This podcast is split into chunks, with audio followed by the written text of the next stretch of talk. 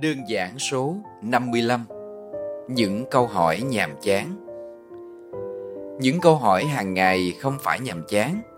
Khi tư vấn cho rất nhiều cặp yêu nhau Tôi thấy những câu hỏi thường ngày cũng rất quan trọng Nhưng lại có người cho rằng hỏi có bao nhiêu đó sẽ nhàm chán.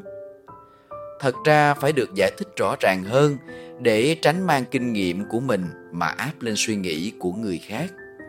Ví dụ, Ngủ ngon không? Ăn gì chưa? Nhớ uống nước nghe.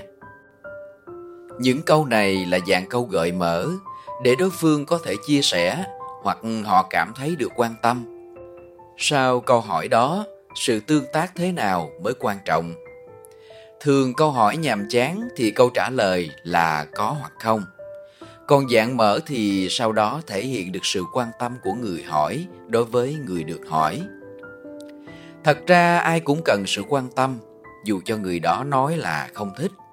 Vì vậy, hãy quan tâm những điều quanh mình để cuộc sống vui vẻ và biết là xung quanh ta còn gì. Hãy thử nhắn tin và gọi điện cho ai đó thử xem. Nếu nhận được phản hồi là có việc gì không? Sao tự nhiên gọi vậy? Thì bạn kiểm tra lại thử xem đã bao lâu rồi bạn không quan tâm những điều vụn vặt quanh mình. Nhìn lại bạn sẽ thấy đã trôi qua và vơi đi một phần. Một phần mà trước kia ta cho rằng đó là phần không thể thiếu. Sự tập trung giúp cho chúng ta nhìn rõ hơn những điều mà khi nhìn bình thường chúng ta không cảm nhận được.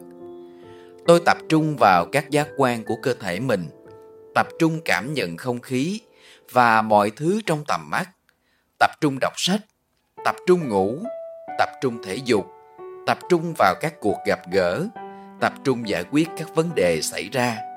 Tập trung lắng nghe, tập trung quan sát thiên nhiên, quan sát những điều con người học từ thiên nhiên và chuyển những bài học không giáo trình mà rất logic đó thành giáo trình phù hợp hơn với con người.